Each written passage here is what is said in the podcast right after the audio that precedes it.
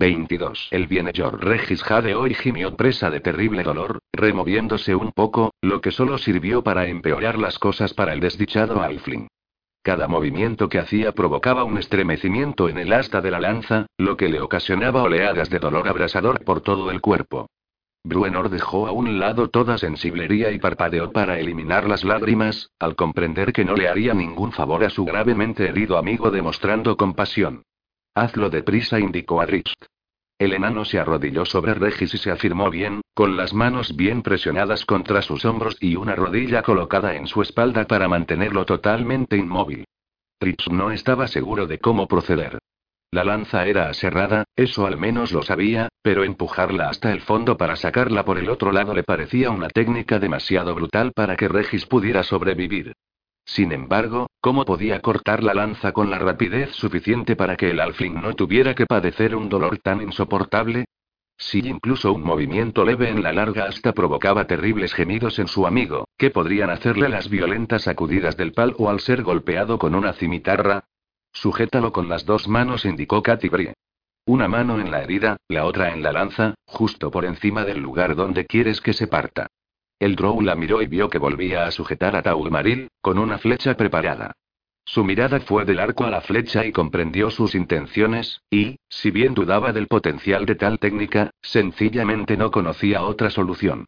Sujetó con fuerza el asta justo por encima de la herida de entrada, y dos palmos más arriba con la otra mano.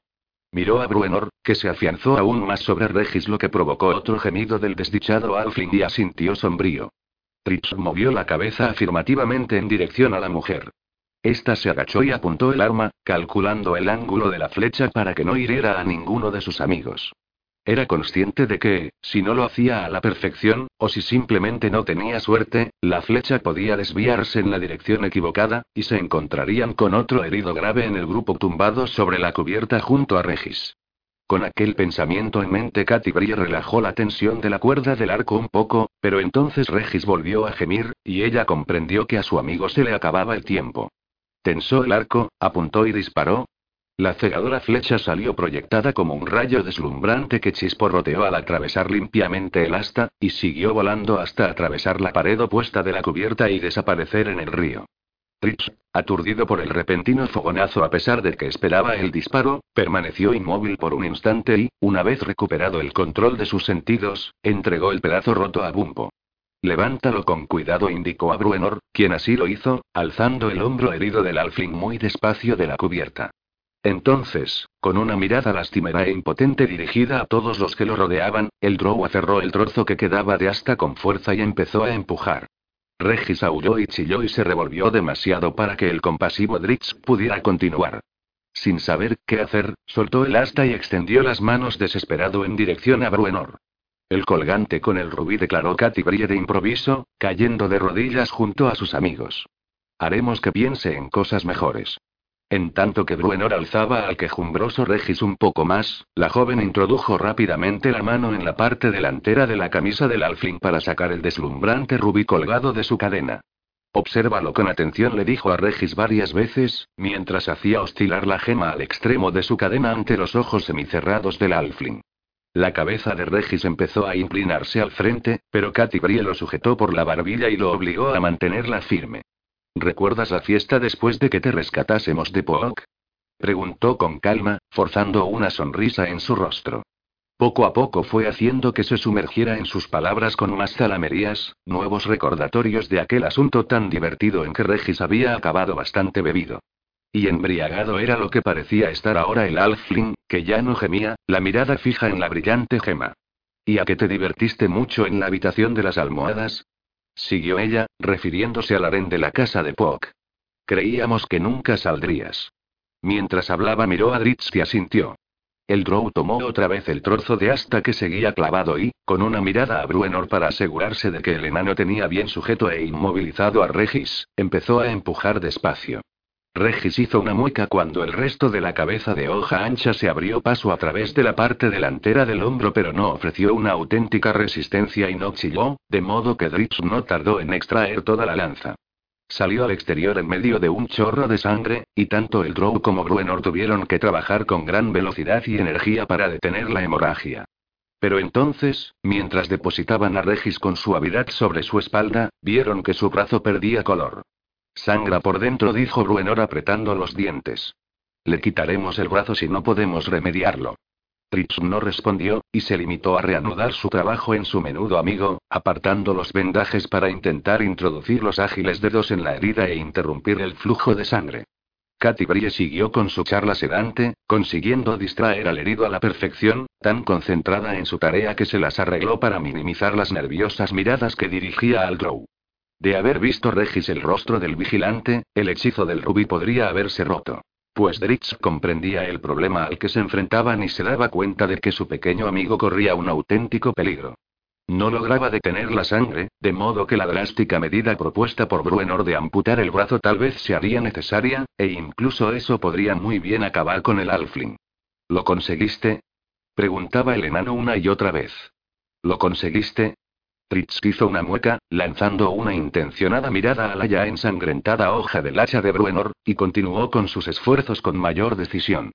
Por fin, aflojó la presión sobre la vena solo un poco, y luego un poco más, y fue respirando algo mejor a medida que aflojaba la presión y notaba que ya no salía sangre de la abertura. Voy a quitarle el maldito brazo.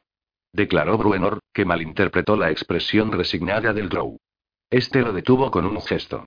La he parado, anunció. ¿Pero por cuánto tiempo? inquirió Katy Brie, auténticamente preocupada. Tritz meneó la cabeza con impotencia. Deberíamos ponernos en marcha, observó Bumpo Tumbatruenos, al ver que el alboroto alrededor de Regis había menguado. Esos goblins podrían no estar lejos. Aún no contestó Dritz. No podemos moverlo hasta estar seguros de que la herida no volverá a abrirse. Bumpo lanzó una mirada de preocupación a su hermano. Luego ambos miraron nerviosos a sus primos lejanos. Pero el Drow tenía razón, claro, y a Regis no se lo podía mover inmediatamente. Los tres amigos se mantuvieron pegados a él. Katy brilló con el rubí a mano, por si su tranquilizadora hipnosis resultaba necesaria. Por el momento, no obstante, Regis no se enteraba de nada más allá de la liberadora oscuridad de la inconsciencia. Estás nervioso, comentó Kimuriel Oglodra, a todas luces complacido de ver al por lo general imperturbable Harlax leyendo y viniendo por la habitación. Harlax le se detuvo y contempló al sionicista con incredulidad. Tonterías, insistió. Baeltimacifas realizó su interpretación del Bajabasadoni a la perfección. Era muy cierto.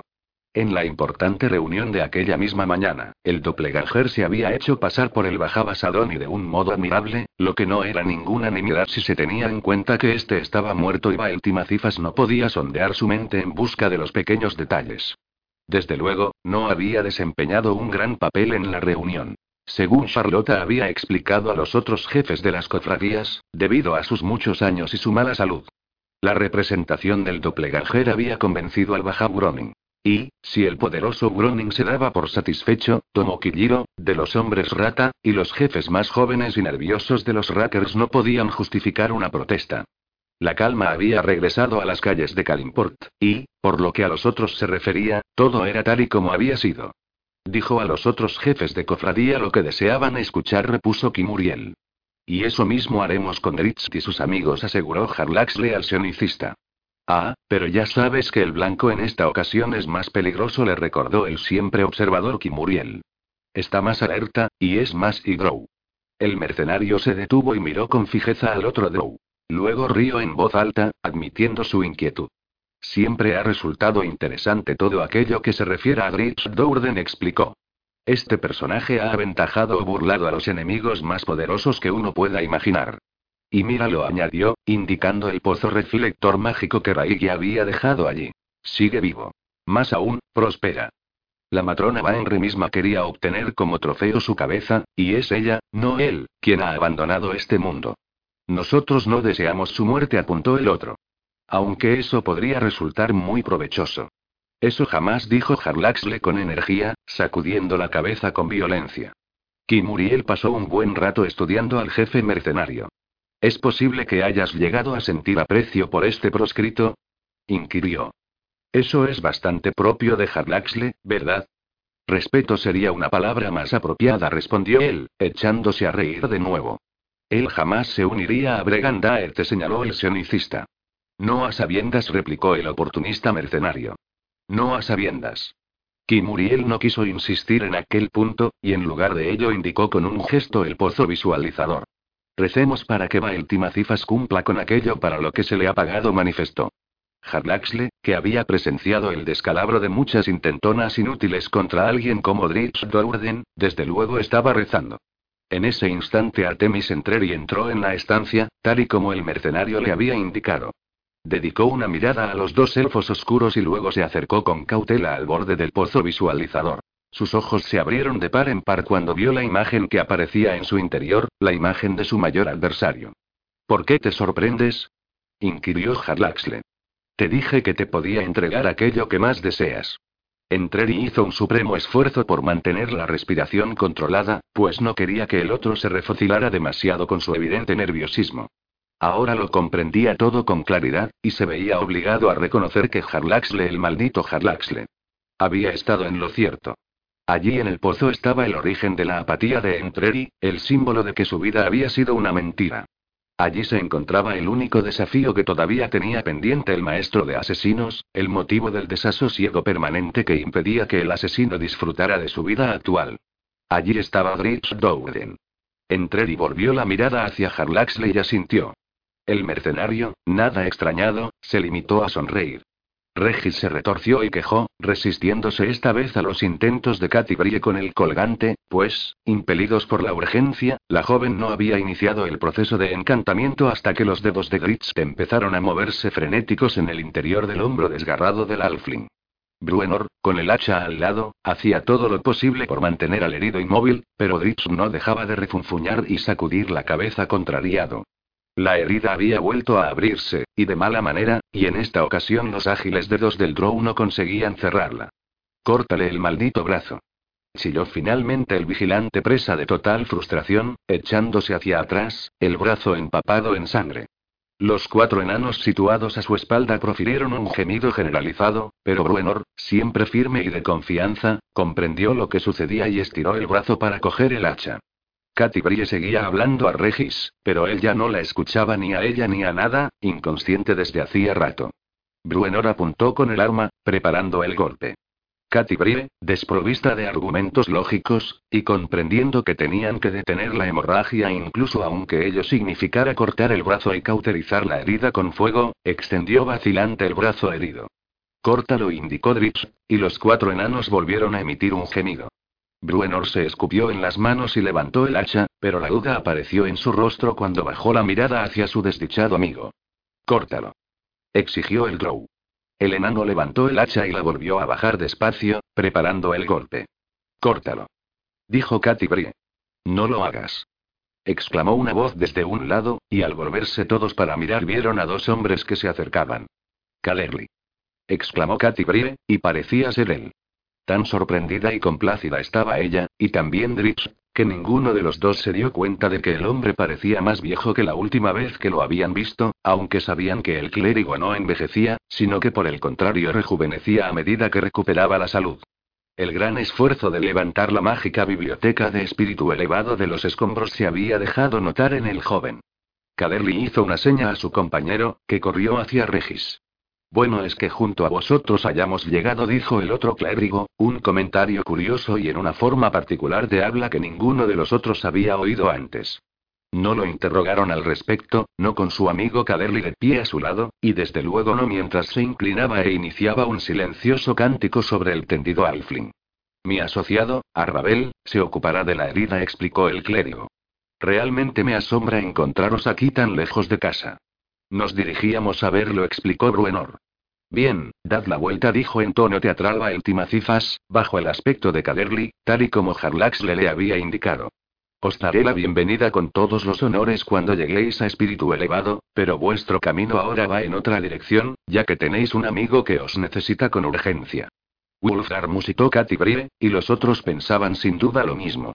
Intentó seguir vuestro camino, por lo que parece, dijo Caderly, asintiendo, y ha llegado a una pequeña aldea al este de Puerta de Baldur. Las corrientes que van río abajo os llevarán hasta allí con rapidez. ¿Qué aldea? preguntó Bumpo. El doppelganger se encogió de hombros, pues no tenía nombre que dar. Cuatro casas tras una escarpadura y unos árboles. No sé su nombre. Eso podría ser Yogerville, dijo Donat, y Bumpo asintió con la cabeza. Te llevaría hasta allí en un día, indicó el capitán enano a Dritz. El Drow miró a Caderly inquisitivo. Necesitaría todo un día de rezos para conseguir un hechizo de transporte, así explicó el falso clérigo. Y aún así solo podría llevar a uno. Regis lanzó un gemido entonces, lo que atrajo la atención de todos, y ante el asombro de los amigos y su inenarrable regocijo el alfling se sentó, con un aspecto muy mejorado ya, e incluso consiguió doblar los dedos del brazo herido. A su lado, Raili, bajo el incómodo manto de un humano, sonreía y daba las gracias en silencio a la gran señora Yot por ser tan comprensiva. Puede viajar, y de inmediato explicó el doppelganger. Así que poneos en marcha. Vuestro amigo os necesita con urgencia. Al parecer su mal genio ha enfurecido a los granjeros, y lo tienen prisionero y planean ahorcarlo. Tenéis tiempo de salvarlo, porque no actuarán hasta que regrese su jefe, pero partid enseguida. Tritska sintió, y luego alargó la mano para coger su bolsa del cinturón de Regis. ¿Vendrás con nosotros? preguntó. Entretanto, la ansiosa Katy Brie, junto con Bruenor y Regis, ayudó a los enanos a preparar la embarcación para la partida. Fritz y el compañero de Caderly abandonaron la nave para reunirse con el clérigo. No respondió el doppelganger, imitando a la perfección la voz de Caderly, gracias a las instrucciones que el diablo había facilitado a la extraña criatura. No me necesitaréis, y yo tengo otros asuntos urgentes que atender. El drow asintió y le entregó la bolsa. Ten cuidado con ella, explicó. Posee la habilidad de llamar a hipotéticos aliados. Estaré de regreso en espíritu elevado en cuestión de minutos, manifestó el ser. Tritz vaciló ante el curioso comentario y no acababa de proclamar Caderly que necesitaba un día para memorizar un hechizo de transporte. Una orden de revocación intervino con rapidez Raigi al captar aquella desazón. Llevarnos a casa hasta espíritu elevado conseguirá el hechizo, pero no a ningún otro lugar. Vamos, elfo. Llamó Bruenor. Mi chico espera.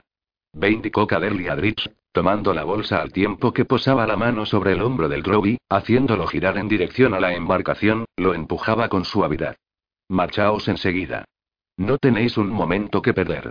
Alarmas silenciosas siguieron disparándose en la cabeza de Dritz, pero no tenía tiempo en aquel momento de detenerse a estudiarlas. El afluente de la Vega se deslizaba ya al interior del río, con los cuatro miembros de la tripulación maniobrando para hacer que diera la vuelta. Con un ágil salto, el vigilante se reunió con ellos. Luego se volvió y vio a Caderly que los despedía con la mano, sonriente, y a su compañero enfrascado de lleno en la tarea de efectuar un conjuro. Antes de que la nave se hubiera alejado mucho, el grupo contempló cómo la pareja se desvanecía en el aire.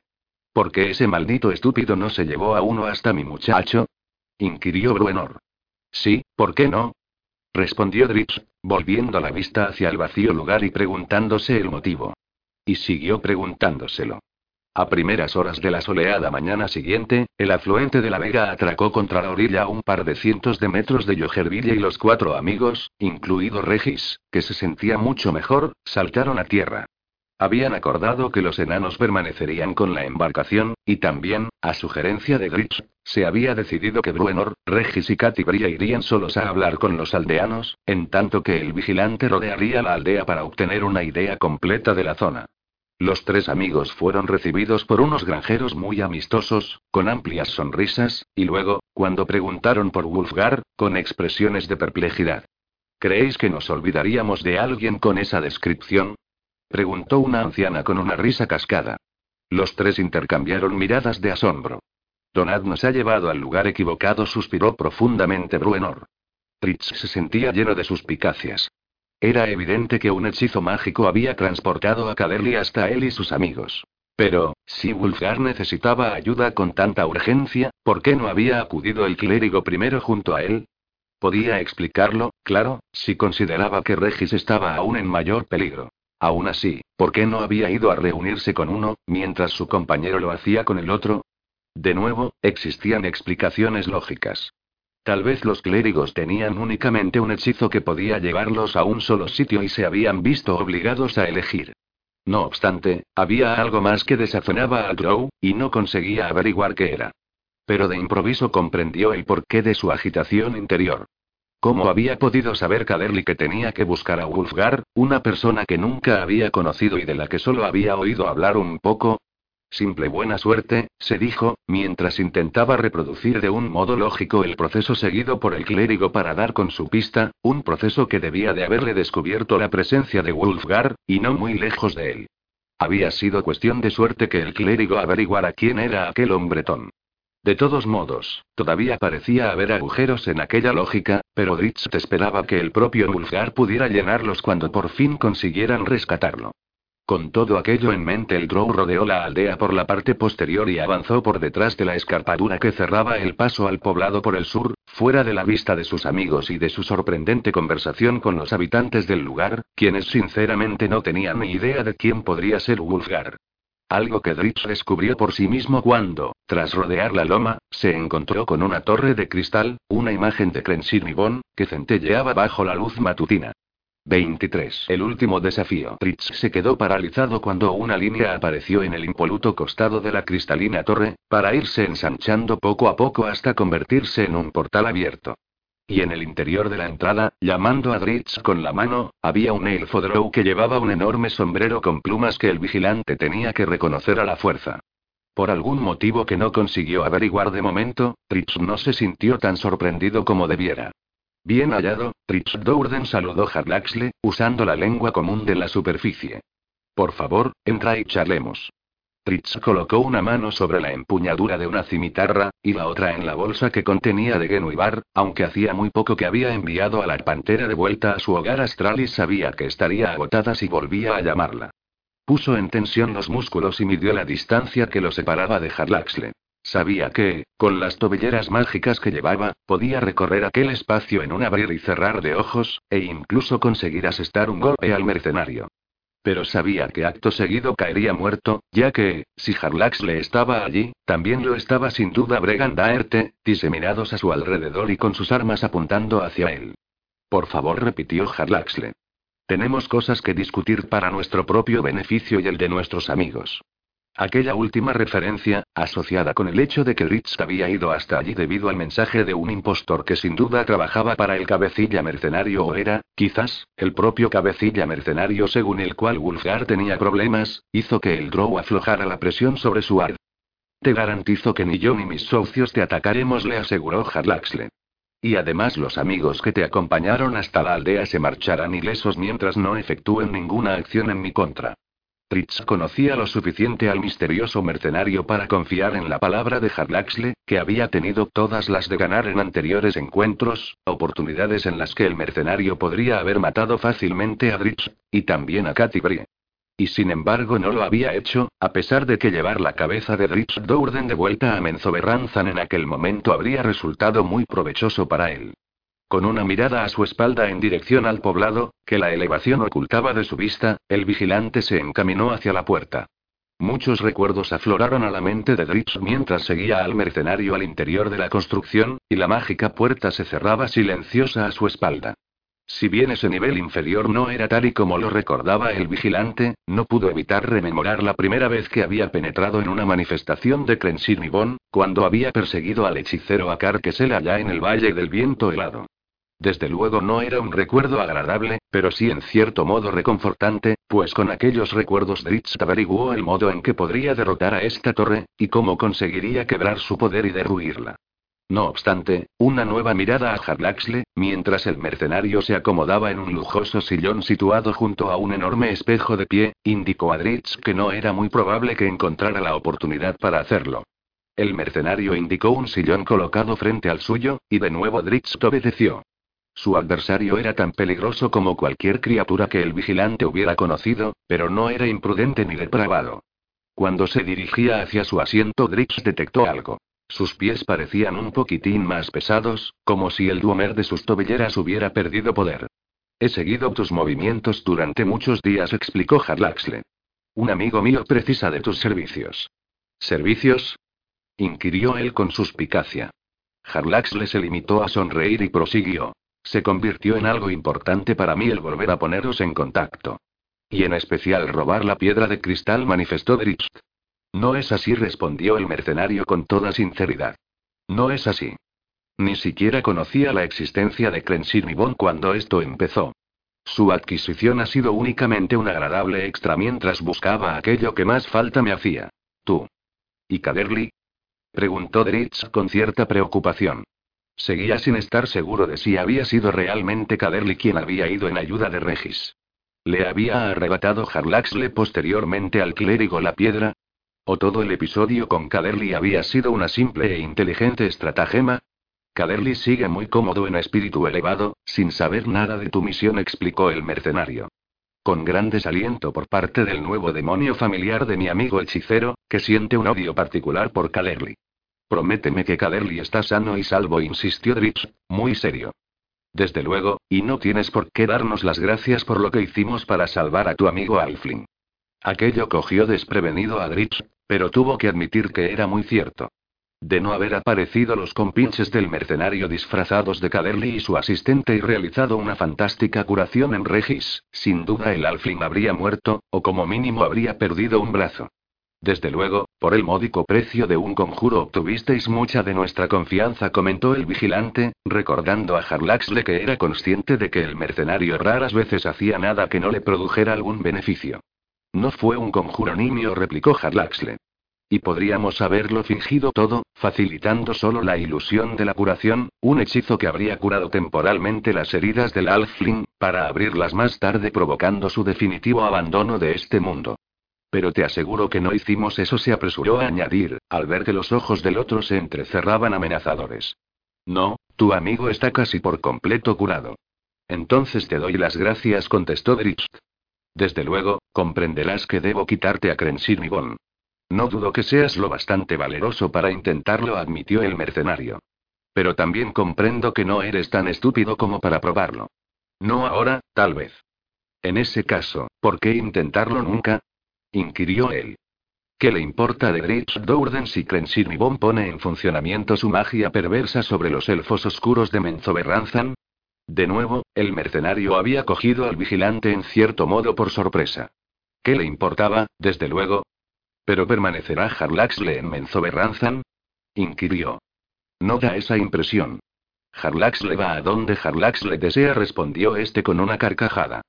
Pero medita largo y tendido sobre lo que elijas antes de venir en busca de la piedra de cristal, Trix Dowden.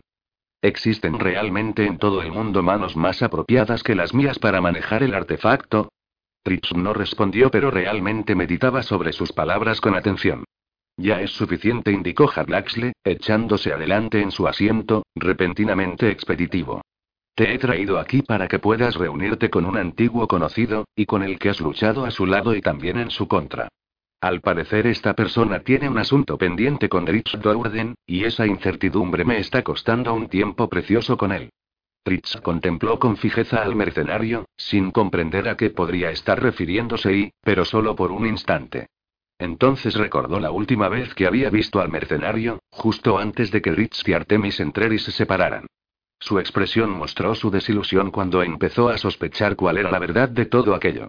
Habéis elegido un maldito poblado equivocado, dijo Bruenor a Bumpo y a Donat cuando él y los otros regresaron al afluente de la Vega.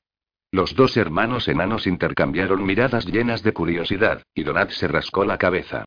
Tenía que ser este, afirmó Bumpo. Según la descripción de vuestro amigo, quiero decir. Los aldeanos podrían habernos mentido, intervino Regis. Entonces son muy buenos mintiendo, repuso Katy Brie. Todos ellos. Bueno, sé un modo de averiguarlo con seguridad, dijo el alfin con un brillo malicioso en los ojos. Cuando Bruenor y Katy Brie, reconociendo aquel tono de voz, se volvieron a mirarlo, lo encontraron balanceando el colgante de su hipnótico rubí. Regresemos, indicó Bruenor, alejándose otra vez del barco. Se detuvo y se volvió para mirar a los cuatro enanos. ¿Estáis seguros, verdad? Las cuatro cabezas empezaron a agitarse con entusiasmo. Justo antes de que el trío volviera a encontrarse en medio del grupo de casas, un chiquillo salió corriendo a su encuentro. ¿Encontrasteis a vuestro amigo? preguntó. Pues no, no lo hemos encontrado, respondió Katy Brie, manteniendo al margen a Bruenor y a Regis con un gesto de la mano. ¿Lo has visto? Podría estar en la torre, manifestó el niño. ¿Qué torre? inquirió con brusquedad Bruenor antes de que Katy Brie pudiera responder. Allí repuso él, imperturbable ante el severo tono del enano. Allí atrás. Señaló a la loma que se alzaba detrás del pequeño poblado.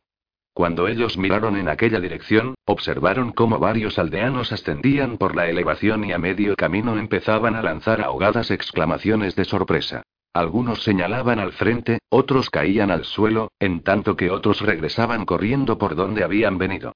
Los tres amigos también echaron a correr hacia la elevación y ladera arriba.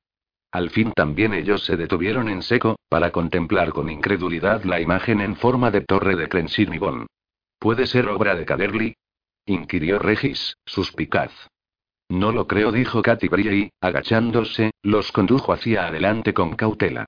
Artemis Entreri desea que esta competición entre ambos quede resuelta de una vez, confirmó Harlaxle. ¿Y por qué tendría yo que aceptar? inquirió Dritz, alzándose casi de su asiento. No tengo el menor deseo de volver a ver jamás a Artemis Entreri, y mucho menos de combatir contra ese desgraciado. Si su incapacidad para luchar contra mí le produce malestar, mucho mejor entonces.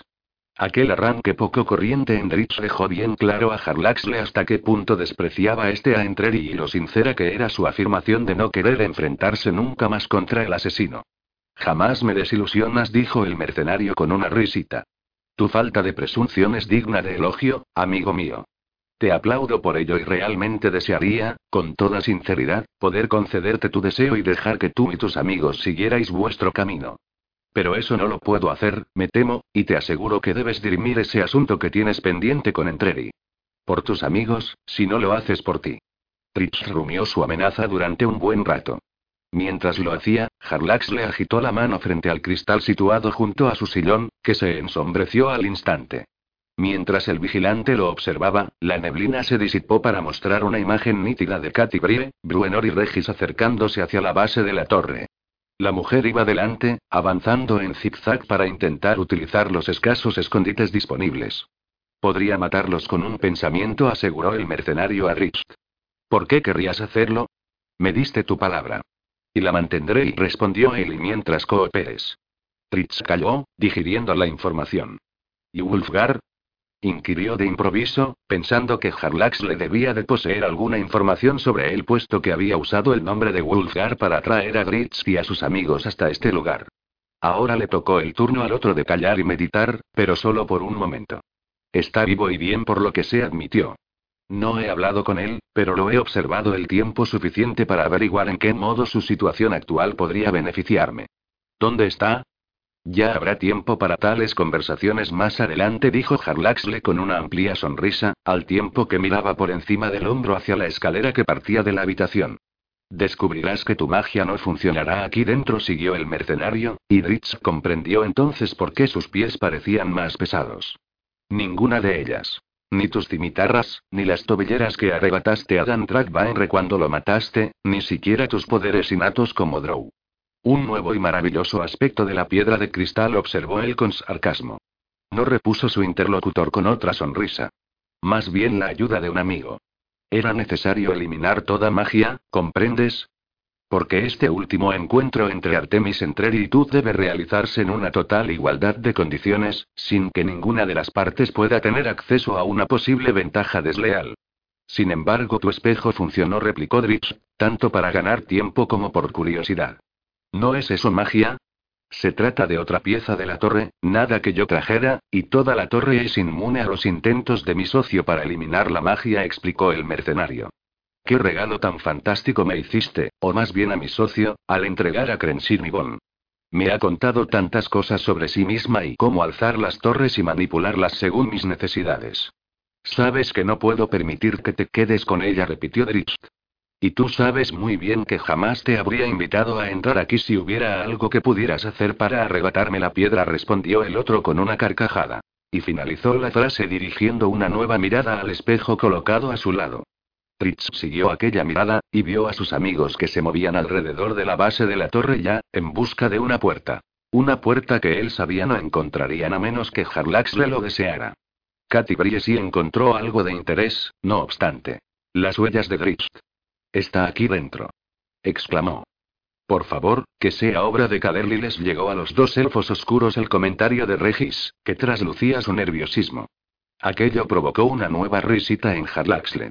Ve a reunirte con Entreri, indicó el mercenario en tono más severo, agitando la mano de modo que el espejo volvió a oscurecerse y la imagen se disipó. Veis satisface su curiosidad, y luego tú y tus amigos podréis seguir vuestro camino y yo el mío. Tritz permaneció un buen rato mirando con fijeza a su interlocutor. Este guardó silencio y se limitó a devolverle la mirada, hasta que al fin llegaron a un mudo compromiso. Cualquiera que sea el resultado, volvió a preguntar Dritz, solo para estar seguro. Tus amigos se marcharán ilesos, le aseguró él. Contigo, o con tu cadáver. Tritz volvió la mirada otra vez hacia la escalera. Apenas podía creer que Artemis Entreri, su enemigo durante tanto tiempo, lo esperara allí arriba. Sus palabras a Harlax le habían sido sinceras y sentidas. Nunca había querido volver a ver a aquel hombre, mucho menos luchar con él. Aquel era el sufrimiento emocional de Entreri, no el de Dritz. Incluso ahora, con el combate tan próximo y evidentemente tan necesario, el vigilante Drow no sentía ninguna ansia de ascender por aquellos peldaños. No es que tuviera miedo del asesino. En absoluto. Si bien Dritz admiraba la habilidad para la lucha del asesino, no temía al desafío. Abandonó su sillón y se encaminó a la escalera, haciendo recuento en silencio de todo lo bueno que podía conseguir con esta pelea. Además de dar satisfacción a Harlaxle, Tritz podía muy bien liberar al mundo de una lacra. Esto cuenta como uno de mis amigos, dijo entonces, deteniéndose y girando para sacar la figurilla de Onice de su bolsa. Ah, sí, Genuibar, dijo el otro, y su rostro se iluminó. No quiero ver a Genuibar en manos de Entreri, indicó Dritz. Ni en las tuyas. Pase lo que pase, tiene que ser de vuelta amigo a Katy Brie. Una lástima, río Harlaxle. Había pensado que olvidarías incluir a la fantástica pantera en tus condiciones. Me gustaría tanto tener una compañera como Genuibar y Tritz se irguió aún más, entrecerrando sus ojos de colores pliego. Tú nunca me confiarías ese tesoro, siguió el mercenario. Y no te culpo. Realmente tengo una debilidad por las cosas mágicas. El mercenario reía, pero no así Rich. Dásela tú mismo, ofreció entonces Harlaxle, señalando la puerta. Arroja la figura a la pared, por encima del lugar por el que entraste. Y observa el resultado por ti mismo, añadió, señalando al espejo, cuya neblina volvió a disiparse y brindó una imagen de los amigos de Grist. El vigilante volvió la mirada a la puerta y vio como una pequeña abertura aparecía justo encima de ella. Corrió en aquella dirección. Marchaos de este lugar gritó, esperando que sus amigos lo oyeran, y arrojó la figurilla de Onice a través del portal. Pensando de repente que todo aquello podía ser uno de los trucos de Harlaxle, giró en redondo y corrió a observar en el espejo. Con gran alivio contempló a sus tres amigos, a Katy Brie que lo llamaba a gritos mientras Regis recogía la pantera del suelo. El alfling se apresuró a llamar a Genuibar, y el felino apareció al instante junto a los amigos de Gritch, rugiendo para llamar al atrapado Drow mientras los otros seguían gritando su nombre. Sabes que no se irán, dijo Harlaxle con sequedad. Así que sigue adelante y acaba con esto. Tienes mi palabra de que a tus amigos, a los cuatro, no les sucederá nada. Tritz vaciló un instante más y dirigió una ojeada al mercenario, que seguía cómodamente sentado en su sillón como si el vigilante no significara ninguna amenaza para él. Por un momento Drix meditó la posibilidad de poner las cartas boca arriba, desenvainar sus espadas con magia o sin ella, y abalanzarse sobre el mercenario para acabar con él. Pero no podía hacerlo, claro, no cuando la seguridad de sus amigos estaba en juego. Harlaxle, tan pagado de sí mismo allí retrepado en su sillón, lo sabía perfectamente. El vigilante aspiró con fuerza, intentando deshacerse de toda la confusión de ese último día, de la locura que había puesto el poderoso artefacto en manos de Harlaxle y conducido a Dritz ese lugar, para luchar ni más ni menos que con Artemis Entreri. Aspiró por segunda vez, desentumeció los dedos y brazos, y empezó a subir la escalera. Artemis Entreri paseaba nervioso por la estancia, estudiando los innumerables contornos, escaleras y tarimas elevadas. Harlaxle no podía conformarse con una sencilla sala circular vacía. El mercenario había construido esto, el segundo piso de la torre, con innumerables subidas y bajadas, lugares donde la estrategia podía ser importante para la inminente pelea. En el centro de la habitación había una escalera de cuatro peldaños, que subía hasta un descansillo con cabida para una sola persona. El extremo posterior era igual que el delantero, otros cuatro peldaños que descendían hasta el nivel del suelo. Más peldaños bordeaban toda la habitación, cinco en la pared, donde otro rellano daba la vuelta a la habitación. Desde estos, a la izquierda de Entreri, salía una tabla, de unos 30 centímetros de ancho, que conectaba el cuarto peldaño con la parte superior del descansillo situado en el centro. Un obstáculo más, una rampa doble, se alzaba cerca de la pared posterior junto al lugar por el que paseaba Entreri. Otros dos, plataformas bajas circulares, estaban colocados en la habitación junto a la puerta situada enfrente, la puerta por la que Rich Dourden entraría. Pero ¿cómo conseguir que todos estos accesorios actuaran en su provecho? Se preguntaba el asesino, y comprendió que sus pensamientos no importaban gran cosa, ya que Rich era un enemigo demasiado imprevisible, demasiado veloz y agudo para preparar un plan de ataque. No, tendría que improvisar cada paso y movimiento, replicar y prever, y combatir con ataques bien medidos. Sacó entonces sus armas, daga y espada. En un principio había pensado en aparecer con dos espadas para compensar las dos cimitarras de su adversario. Pero finalmente había decidido seguir con el estilo de lucha que mejor conocía, y con el arma que más quería, aunque su magia no sirviera allí. Paseó de un lado a otro, desentumeciendo los músculos, brazos y cuello, al tiempo que hablaba en voz baja consigo mismo, para recordarse todo lo que debía hacer, y advertirse a sí mismo que nunca, ni por un instante, debía subestimar a su enemigo. Y entonces se detuvo de improviso, y consideró sus propios movimientos, sus propios pensamientos. Estaba realmente nervioso, ansioso y, por primera vez desde que había abandonado Menzoberranzan, excitado. Un leve sonido le hizo dar la vuelta. Rich estaba en el umbral. Sin decirle una palabra, el vigilante Rowe entró en la estancia, y no dio ni un respingo cuando la puerta se cerró sola a su espalda. He esperado esto durante muchos años, dijo Entreri. Entonces eres más necio de lo que pensaba, respondió Drift.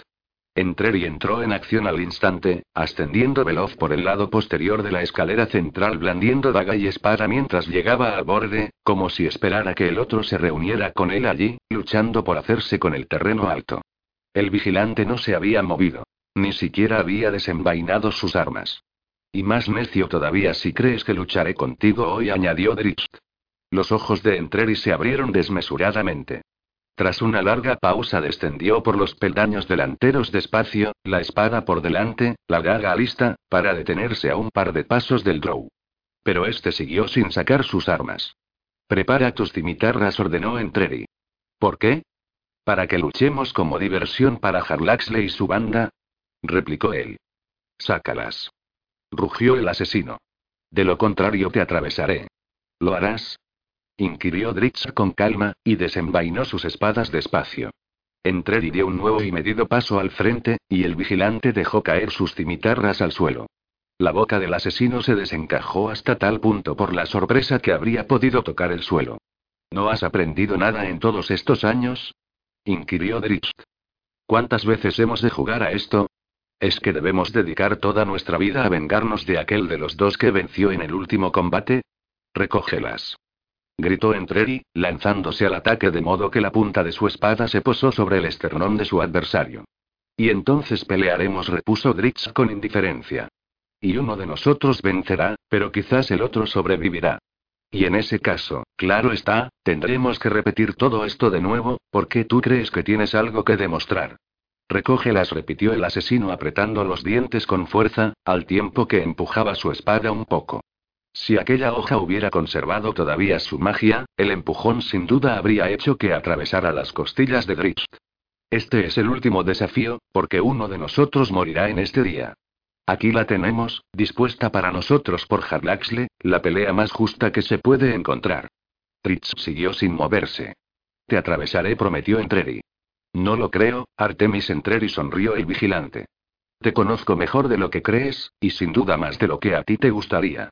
No encontrarías ninguna satisfacción en matarme al modo y te odiarías durante el resto de tu vida por hacerlo, por haberte robado a ti mismo la única oportunidad que podrías haber tenido de averiguar la verdad. Porque es eso, no es así. La verdad, tu verdad, el instante en el que esperas dar validez a tu existencia o, de lo contrario, ponerle fin.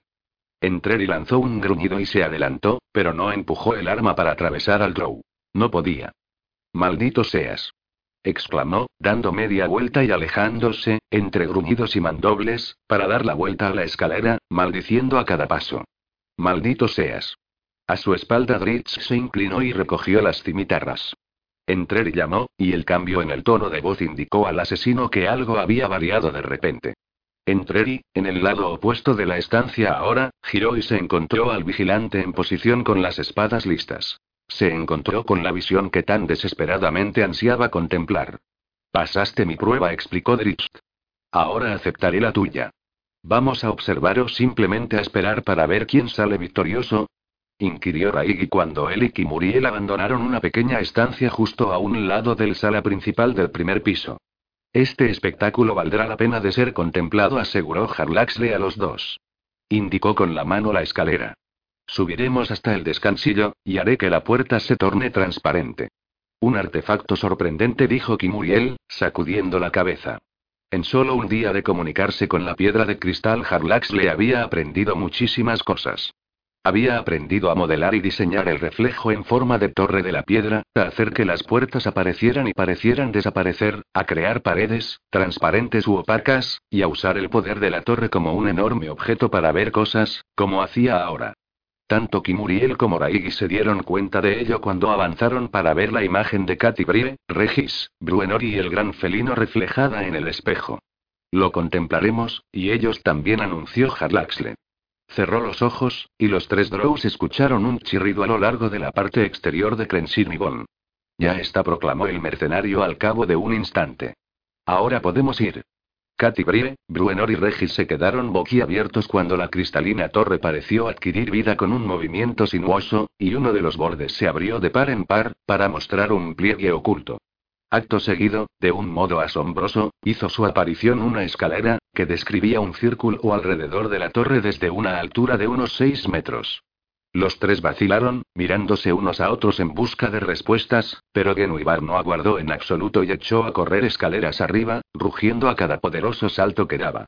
Se miraron mutuamente un buen rato, miradas de respeto más que de odio, pues los dos habían dejado atrás ya el odio, habiendo perdido una gran parte de su enemistad merced al gran esfuerzo que conllevaba su perpetuo combate. De modo que ahora se estudiaban desde lados opuestos de la sala de una decena de metros de diámetro, mientras cada uno esperaba a que el otro efectuara el primer movimiento, más bien, a que el otro indicara que estaba a punto de moverse. Atacaron a la vez, lanzándose al mismo tiempo hacia la escalera central, los dos en busca de un terreno elevado. Incluso sin la ayuda de las tobilleras mágicas de fue un paso por delante del otro, tal vez porque, aunque doblaba la edad del asesino, era mucho más joven si se tenía en cuenta lo que podía vivir un Drow. Siempre buen improvisador, Entreri puso un pie sobre la escalera y luego se arrojó a un lado, en una voltereta que le permitió pasar junto a las veloces espadas de su adversario sin sufrir daños y protegerse debajo de la plancha elevada, que usó como barrera contra las cimitarras. Tritz giró en redondo, dejándose caer agazapado sobre lo alto de la escalera y de este modo impedir que su adversario volviera a intentar subir. Pero Entreri sabía que el vigilante protegería su posición elevada, y por lo tanto, sin reducir su velocidad, terminó la voltereta y se puso en pie de nuevo para echar a correr hacia la pared, ascender los cinco peldaños, y luego recorrer aquella zona más alta hasta llegar al extremo del tablón a guisa de puente. Al ver que Rich no lo perseguía, ni siguiendo la ruta emprendida por Entreri ni precipitándose hacia él por encima del tablón, el asesino saltó sobre la estrecha pasarela y avanzó hasta la mitad de ella en dirección a la escalera central. Tritz se mantuvo inmóvil sobre la plataforma más amplia del vértice escalonado. Ben llamó Entreri, señalando la pasarela. Se puede mantener el equilibrio. Temían subir por la escalera, conscientes de lo vulnerables que resultarían encaramados a una pared de Crensinibon. Pero, al ver que Genuibar, que había llegado al descansillo y miraba al interior de la torre, empezaba a rugir con más fuerza y arañar la pared, no pudieron resistirlo. De nuevo fue Katy la primera en llegar y encontrarse con una pared transparente en lo alto de la escalera, una ventana a una habitación donde Rich y Entreri se enfrentaban. La mujer se puso a golpear el inquebrantable cristal, lo que también hizo Bruenor cuando llegó, con el dorso del hacha, pero sin resultado, ya que ni siquiera consiguieron arañarlo. Si Dritz o Entreri los oyeron, o los vieron siquiera, no lo demostraron. Deberías haber hecho la habitación más pequeña, observó Raigi en tono frío, cuando él, Harlaxley y Muriel alcanzaron el rellano, para contemplar igualmente la acción, o la falta de ella, que se desarrollaba en el interior. Ah, pero el juego es lo importante, respondió él. Señaló frente a ellos, a Katy Brie y a los otros. Podemos ver a los combatientes y a los amigos de Grits situados al otro lado, y esos amigos nos pueden ver a nosotros, explicó, y mientras lo hacía los tres Drows vieron cómo Katy Brie señalaba en su dirección, chillando algo que no oyeron pero que pudieron imaginar a la perfección. Pero Grits y Entreri solo se pueden ver a ellos mismos. Una torre extraordinaria tuvo que admitir Rhaegy. Tritz deseaba mantener su segura posición, pero Entreri demostraba paciencia ahora, y el vigilante sabía que, si no avanzaba, este combate que tan desesperadamente deseaba acabar podría durar mucho, muchísimo tiempo. Saltó sobre la estrecha pasarela con tranquilidad y avanzó despacio hacia el asesino, centímetro a centímetro, asegurando bien cada pie antes de dar el corto paso siguiente.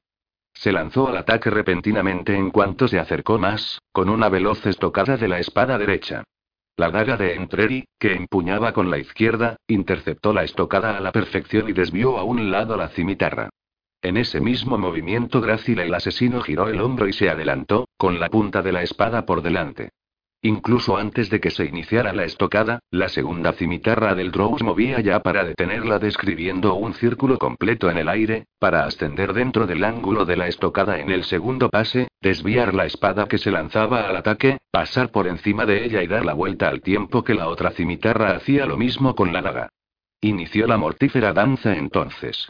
La curvatura de las hojas acentuaba los movimientos circulares, mientras las cimitarras hendían el aire por arriba y por los lados, para invertir luego la dirección de una, luego la de ambas, acto seguido la de una sola. Tritz giraba sin cesar, en busca de una abertura, lanzando estocadas al frente y cuchilladas hacia abajo.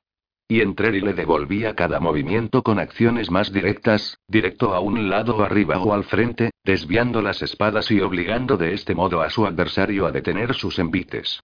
El metal chirriaba sin cesar, un golpe tras otro. Pero entonces la mano de Dritz entró a fondo con limpieza, y con limpieza hendió el aire, porque el asesino no intentó detener el ataque sino que se agachó para dar una voltereta al frente mientras la espada desviaba una de las cimitarras y su movimiento provocaba que la otra errara el blanco, para luego erguirse con su daga dirigida al corazón del Drow, sin que el vigilante tuviera oportunidad de usar la cimitarra restante para parar el golpe. De modo que Dritz dio un enorme salto a la izquierda, a la vez que se encogía y giraba para evitar el ataque, para aterrizar enseguida de pie en el suelo. Dio dos pasos a la carrera para alejarse mientras giraba, pues sabía que el otro, ahora que había obtenido una leve ventaja, lo perseguiría. Se volvió justo a tiempo de rechazar un ataque furibundo de la daga y la espada. Una vez más el metal repiqueteó incesante a modo de protesta, y el vigilante se vio obligado a retroceder ante el violento impulso del ataque del asesino. Aceptó aquella retirada, no obstante, dando rápidos saltitos todo el tiempo para mantener el equilibrio, y moviendo las manos con celeridad. En el rellano interior, los tres Drows, que habían pasado toda su vida rodeados de espadachines consumados y habían presenciado muchísimos combates, observaban cada sutil movimiento con creciente asombro. ¿Organizaste esto por Entrerio por nosotros?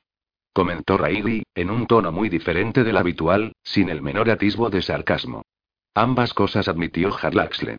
Mientras hablaba, Tritz adelantó a Entreri para trepar a la escalera central y no se detuvo en lo alto, sino que saltó fuera de ella, girando en el aire al hacerlo, para aterrizar precipitadamente en el lateral en dirección a la plancha. Entreri optó por una ruta más corta en lugar de una persecución directa, y saltó sobre la plancha por delante de su oponente, quitándole la ventaja que el elfo oscuro había esperado obtener. Tan buen improvisador como su adversario, Tritz se lanzó al suelo agachado y se introdujo bajo la tabla justo cuando Entreri ponía los pies sobre la madera.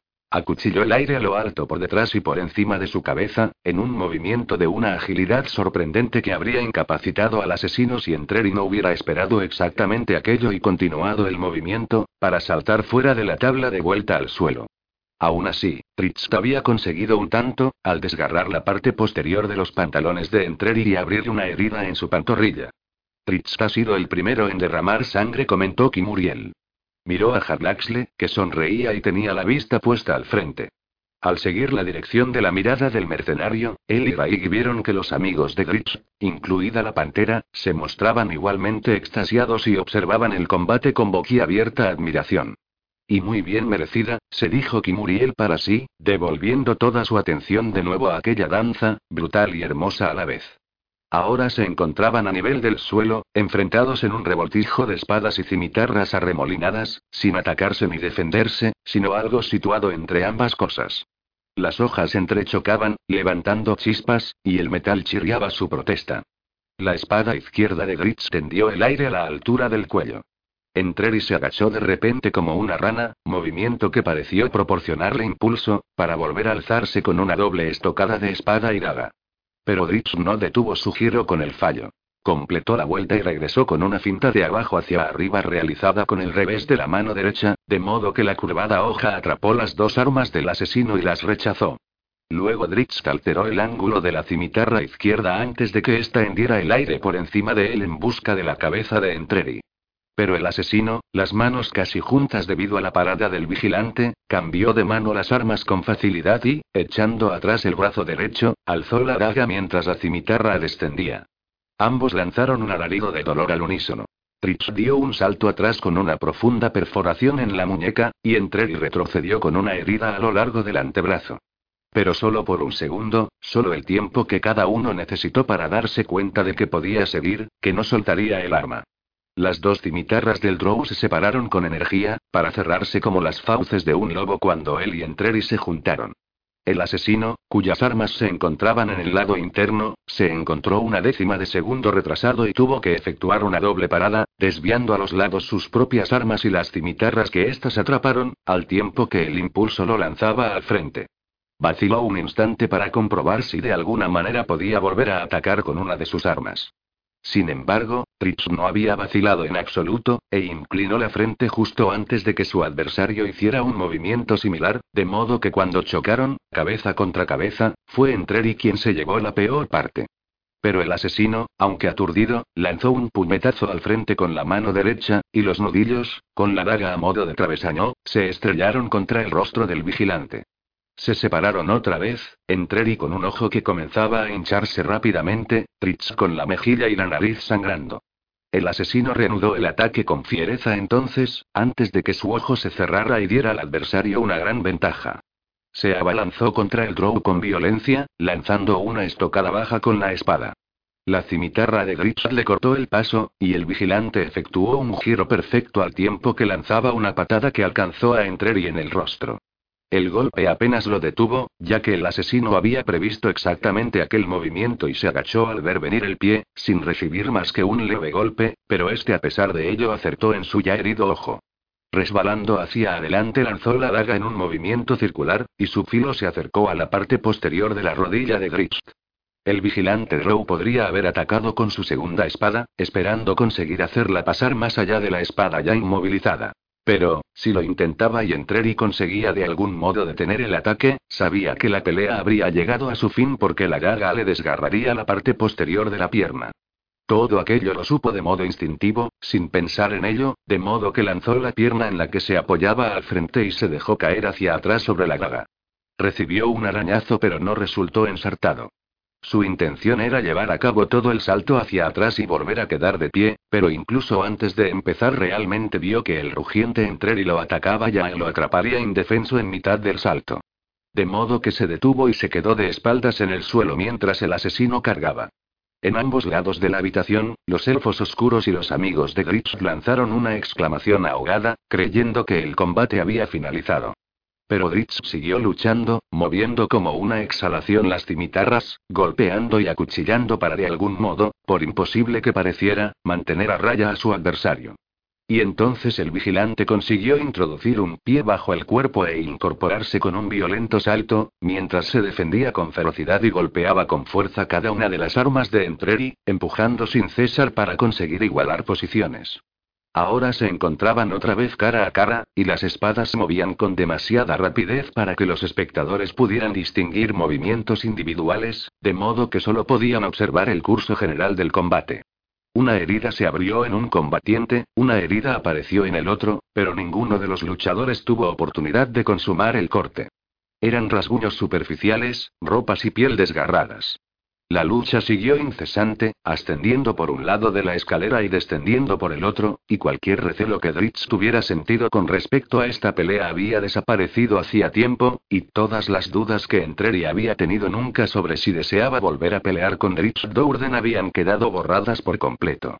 Luchaban con pasión y furia, y las espadas entrechocaban a tal velocidad que su tintineo era incesante. Se encontraban sobre la tabla ahora, pero ni siquiera se daban cuenta. Descendieron juntos por lados opuestos, tras derribarse mutuamente y pasaron bajo la tabla juntos, donde combatieron agachados. Pasaron el uno junto al otro y se pusieron en pie uno a cada lado, para luego volver a saltar sobre la estrecha pasarela con un equilibrio perfecto y empezar de nuevo. Y así siguió interminable, y los segundos se convirtieron en minutos, y el sudor se mezcló con la sangre y las heridas abiertas escocieron más. Una de las mangas de Dritz estaba tan terriblemente desgarrada que interfería con sus movimientos, y el Drow tuvo que lanzar un explosivo frenesí de estocadas para obligar a Entreri a retroceder el tiempo suficiente para permitirle lanzar la espada al aire y eliminar los jirones de tela del brazo, y luego atrapar el arma cuando descendía, justo a tiempo de reaccionar ante el ataque del asesino. Al cabo de un instante, Entreri perdió su esclavina cuando la cimitarra del vigilante entró al frente en busca de su garganta, cortó la cinta de la prenda y asestó una cuchillada bajo la barbilla de Entreri al ascender. Los dos estaban sin respiración, y ninguno quería retroceder. Pero, no obstante todos los rasguños y la sangre, todo el sudor y las contusiones, una única herida era relevante, pues la visión de Entreri en el lado derecho empezaba a enturbiarse. El asesino cambió de mano las armas, la daga de vuelta en la izquierda y la espada, más larga y más apropiada para parar las estocadas, de nuevo en la derecha. Tritz comprendió. Lanzó una finta, una combinación de derecha, izquierda y derecha, que Entreri detuvo con facilidad. Pero en realidad los ataques no buscaban conseguir un acierto definitivo, sino permitir que Ritz colocara los pies en línea. En un lado de la habitación el astuto Harlax le se dio cuenta y comprendió que la pelea estaba a punto de finalizar. Ahora Gritz volvió a atacar con la izquierda, pero adelantó el pie al hacerlo y lanzó la cimitarra desde lejos hacia un lado, desde un punto desde el que el ojo cerrado de Entreri no podía distinguir el movimiento. El asesino intentó detener la estocada con la espada mientras respondía con la daga, pero Dritz pasó la cimitarra por encima del arma que intentaba cortarle el paso y la descargó sobre la muñeca del asesino, de modo que la espada salió despedida. Al mismo tiempo, el vigilante soltó el arma que sostenía en la mano derecha y sujetó por la muñeca el brazo de Entreri que sostenía la daga. Adelantándose y girando la muñeca, Tritz consiguió torcer el brazo de Entreri hacia atrás, y lo mantuvo bien apartado al tiempo que, antes de que la mano libre del asesino pudiera retener el brazo de Tritz, la punta de la cimitarra del elfo oscuro iba a posarse sobre la garganta de Entreri. Todo movimiento se interrumpió de improviso. El asesino con un brazo inmovilizado hacia atrás y el otro detrás del brazo de Dritz que empuñaba la cimitarra, no podía detener la acción del vigilante si éste decidía hundirle la hoja en la garganta. Gruñendo y temblando, tan en el límite de su autocontrol como no lo había estado jamás, Dritz retuvo la hoja. ¿Y qué hemos demostrado? exigió, la voz llena de veneno y los ojos de colores pliego clavados en una perversa mirada en los ojos negros de su adversario. Porque mi cabeza golpeó en un punto favorable de la tuya y limitó tu visión, ¿soy yo mejor luchador? Acaba con ello. Gruñó Entreri.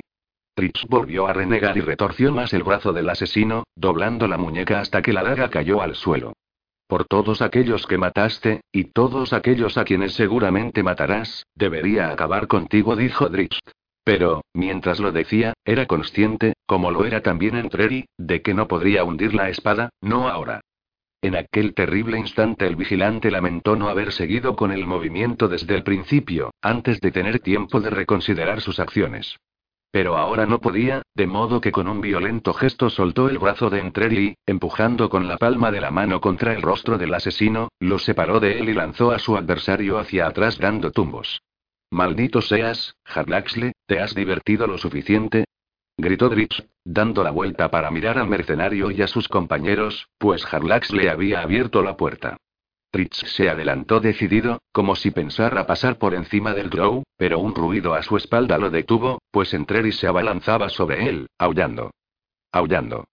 Dritz no comprendió en aquel momento la importancia de aquello mientras giraba, de derecha a izquierda, y extendía la mano derecha libre al frente para alzar el brazo tendido de Entreri, que volvía a empuñar la terrible daga, en tanto que el brazo izquierdo del Drow describía un giro, cimitarra en mano, para lanzar una estocada contra el asesino que se abalanzaba sobre él, una estocada que debería haber hundido el arma en el pecho del asesino hasta la empuñadura.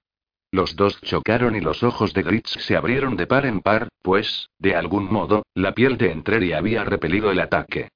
Pero Artemis Entreri, con el cuerpo estremecido por la energía absorbida con el golpe gracias a la fuerza psiónica que Kimuriel le había devuelto de repente, sin duda sí comprendió, y en una reacción puramente automática, sin pensarlo siquiera pues, si el atormentado luchador lo hubiera meditado, habría liberado aquella energía contra sí mismo. Entreri extendió el brazo y, aferrando el pecho de Dritz, le devolvió el golpe con idéntica fuerza. Su mano se hundió en el pecho del vigilante, y un chorro de sangre manó de la herida mientras el drow se desplomaba en el suelo. Fuera en el descansillo el tiempo pareció detenerse, inmovilizado en aquel horrible, terrible instante. Genuibar rugió y saltó contra la pared transparente, pero no consiguió más que rebotar contra ella. Enfurecido, rugiendo frenético, el felino volvió a atacar la pared, arañando con las zarpas el inquebrantable cristal. También Bruenor fue presa de un frenesí combativo, y empezó a golpear inútilmente con el hacha, en tanto que Regis permanecía anonadado, repitiendo no, no puede ser una y otra vez. Katy Brie estaba inmóvil y boquiabierta, con los ojos fijos en la horrible visión. Padeció cada terrible segundo mientras la mano llena de energía de Entreri se introducía en el pecho de Dritz, mientras la vida de su amigo más querido, del vigilante que había llegado a amar tanto, lo abandonaba a borbotones. Contempló cómo las piernas de Gritz perdían fuerza, cómo las rodillas se le doblaban, y cómo se desplomaba en tanto que Entreri lo conducía hasta el suelo, y también cómo su propio corazón se quebraba, se sumía en un vacío que ya había sentido antes, cuando había visto cómo Wulfgar caía víctima de la Yochlol. Y en esta ocasión fue incluso peor que entonces. ¿Qué he hecho? Lloriqueó el asesino, cayendo de rodillas junto al Drow. Lanzó una mirada malévola en dirección a Harlaxle. ¿Qué has hecho? Te concedí tu pelea y te mostré la verdad, respondió este con calma. Sobre ti mismo y sobre tus habilidades. Pero no he acabado contigo. Vine a verte para realizar mis propósitos, no los tuyos. Ahora que he hecho esto por ti, exijo que cumplas conmigo. No. No. exclamó el asesino, extendiendo los brazos violentamente para intentar detener el chorro de sangre. No de este modo. Harlax le miró a Kimuriel y asintió. El sionicista sujetó a Entreri mediante su poder mental, una fuerza telequinética que arrancó al asesino del lado de Dritz y lo arrastró tras Kimuriel cuando éste salió de la habitación, para marchar escaleras abajo. Entreri se debatió y maldijo, dirigiendo su rabia contra Harlaxle pero sin perder de vista de Dritz, que permanecía totalmente inmóvil en el suelo.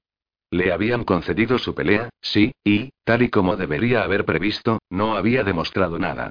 Había perdido o lo habría hecho, si Kimuriel no hubiera intervenido y no obstante era él quien había sobrevivido. ¿Por qué, pues, se sentía tan enojado? ¿Por qué deseaba en aquel momento atravesar con su daga el delgado cuello de Harlaxle? Kimuriel lo arrastró fuera de allí.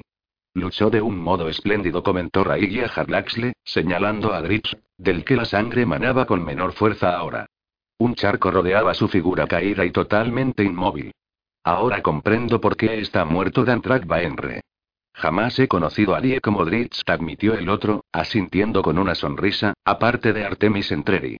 Sin duda ahora comprenderás por qué lo elegí. Es un drow en todo excepto en el color de la piel, dijo Raigi con una carcajada.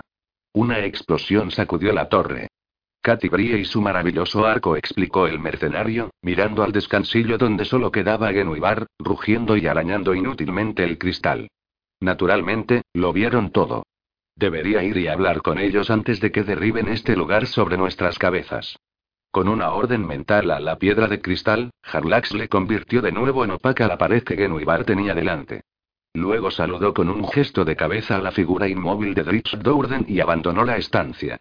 Epílogo. Está enfurruñado, comentó Kimuriel, reuniéndose con Harlaxle algo más tarde en la sala principal de la planta baja. Pero al menos ha dejado de jurar que te cortará la cabeza. Harlaxle, que acababa de disfrutar de uno de los días más memorables de su larga vida, lanzó una nueva carcajada. recobrará el buen juicio y por fin se verá libre de la sombra de Dritz Douden. Y un día Artemis Entreri me dará las gracias abiertamente. Se detuvo y reconsideró sus palabras. Oh, al menos corrigió el mercenario, me lo agradecerá y en silencio. Intentó morir, afirmó Kimuriel categórico. Cuando se abalanzó contra la espalda de Dritz con la daga, lo hizo con un grito que alertó al proscrito. Intentó morir y nosotros y yo, a petición tuya, lo impedí. Artemis Entreri encontrará sin duda otras oportunidades para actuar estúpidamente si mantiene esa actitud, repuso el jefe mercenario encogiéndose de hombros. Y nosotros no lo necesitaremos eternamente. Fritz Dourden descendió entonces por las escaleras con las ropas hechas jirones, estirando el brazo dolorido, pero aparte de ello sin parecer demasiado maltrecho. Ray tendrá que orar a la gran señora Yod durante 100 años para recuperar su favor, tras usar con tu cuerpo moribundo uno de los hechizos curativos que ella concede, observó el mercenario entre risas. Luego hizo una seña a Kimuriel, que inclinó la cabeza y salió de la estancia. Ojalá se lo lleve junto a ella por esas plegarias, respondió Dritz con frialdad. Su actitud ocurrente no duró, sin embargo. No podía, después de todo por lo que había tenido que pasar. Miró a Harlaxle muy serio. ¿Por qué me salvaste? ¿Por futuros favores? inquirió este más que afirmó. Olvídalo. Una vez más, el mercenario se echó a reír. Te envidio, Tritz Dourden respondió con sinceridad. El orgullo no tuvo nada que ver con tu lucha, ¿verdad? Tritz se encogió de hombros, sin comprender del todo. No, tú estabas libre de esa contraproducente emoción, manifestó el mercenario. Tú no necesitabas demostrarte que eras mejor que Artemis Entreri. Ciertamente, te envidio, por haber encontrado tal paz interior y seguridad en ti mismo. Todavía no has respondido a mi pregunta. Por respeto, supongo, respondió él, con un gesto de indiferencia. Tal vez no creía que merecieras la muerte tras tu meritoria actuación. Habría merecido la muerte, entonces, si mi actuación no hubiera estado a la altura de lo que exigías? inquirió Drift. ¿Por qué tiene que decidir Harlaxle? Harlax le hubiera deseado volver a lanzar una carcajada, pero se limitó a sonreír en deferencia al vigilante. O puede que permitiera a mi clérigo que te salvara como un favor a tu difunto padre, dijo, y aquello hizo que Dritz se irguiera muy tieso, cogido totalmente por sorpresa. Desde luego conocía a Zaknafein, explicó Harlaxle. Él y yo éramos amigos, si se puede decir que yo tenga amigos. No éramos tan diferentes, él y yo. Dritz torció el rostro lleno de evidentes dudas. Ambos sobrevivimos, siguió Harlaxle. Ambos encontramos un modo de prosperar en una tierra hostil, en un lugar que despreciábamos pero que no teníamos el valor de abandonar. Pero ahora te has ido, dijo Drift. ¿Lo he hecho? Fue la respuesta. No, al construir mi imperio en Menzoberranzan me he atado de un modo inextricable a ese lugar. Moriré allí, estoy seguro, y probablemente a manos de uno de mis propios soldados y puede que a manos de Artemis Entreri. Por alguna razón Dritz dudó de su afirmación. Sospechaba que el mercenario moriría de viejo el cabo de muchos siglos. Yo lo respetaba enormemente, siguió el mercenario, el tono firme y serio. A tu padre, me refiero, y creo que era mutuo. Dritz consideró aquellas palabras con atención y descubrió que no podía discrepar de las afirmaciones de Harlaxle. No obstante la crueldad de que era capaz el mercenario, este tenía también un código de honor. Harlaxle lo había demostrado cuando había retenido cautiva a Katy Brie y no se había aprovechado de ello, si bien le había declarado a ella que quería hacerlo. Lo había demostrado al permitir que Dritz, Katy Brie y Entreri abandonaran la antípoda oscura tras su huida de la casa Baenre, aunque sin duda podría haberlos capturado o matado y tal acción le habría reportado el gran aprecio de la casa gobernante. Y ahora, al no permitir que Dritz muriera de aquel modo, lo había vuelto a demostrar. Él no te volverá a molestar, observó Harlaxle, arrancando al vigilante de sus meditaciones. Eso me había atrevido a esperar ya en una ocasión. Pero ahora ha quedado zanjado, explicó el jefe mercenario. Artemis Entreri tiene su respuesta, y aunque no es la que había esperado, será suficiente. Tritz pensó en ello unos momentos y luego asintió, esperando que Harlaxle, que parecía comprender también a todo el mundo, no se equivocara tampoco ahora. Tus amigos te esperan en el poblado, indicó Harlaxle. Y no resultó tarea fácil conseguir que fueran allí y esperaran. Temí que acabaría probando el hacha de Bruenor Batleamer, y, considerando lo que le sucedió a la matrona Baenre, no lo deseaba en absoluto. Pero los convenciste sin hacer daño a ninguno de ellos, manifestó Drift. Te di mi palabra, y esa palabra la cumplo y a veces. Ahora fue Dritz quien, muy a pesar suyo, no pudo reprimir una sonrisa. En ese caso, tal vez vuelva a estar en deuda contigo. ¿Futuros favores? Olvídalo. Entrégame la pantera, pues lo provocó el otro. ¿Cómo me gustaría tener a Genuibar a mi lado?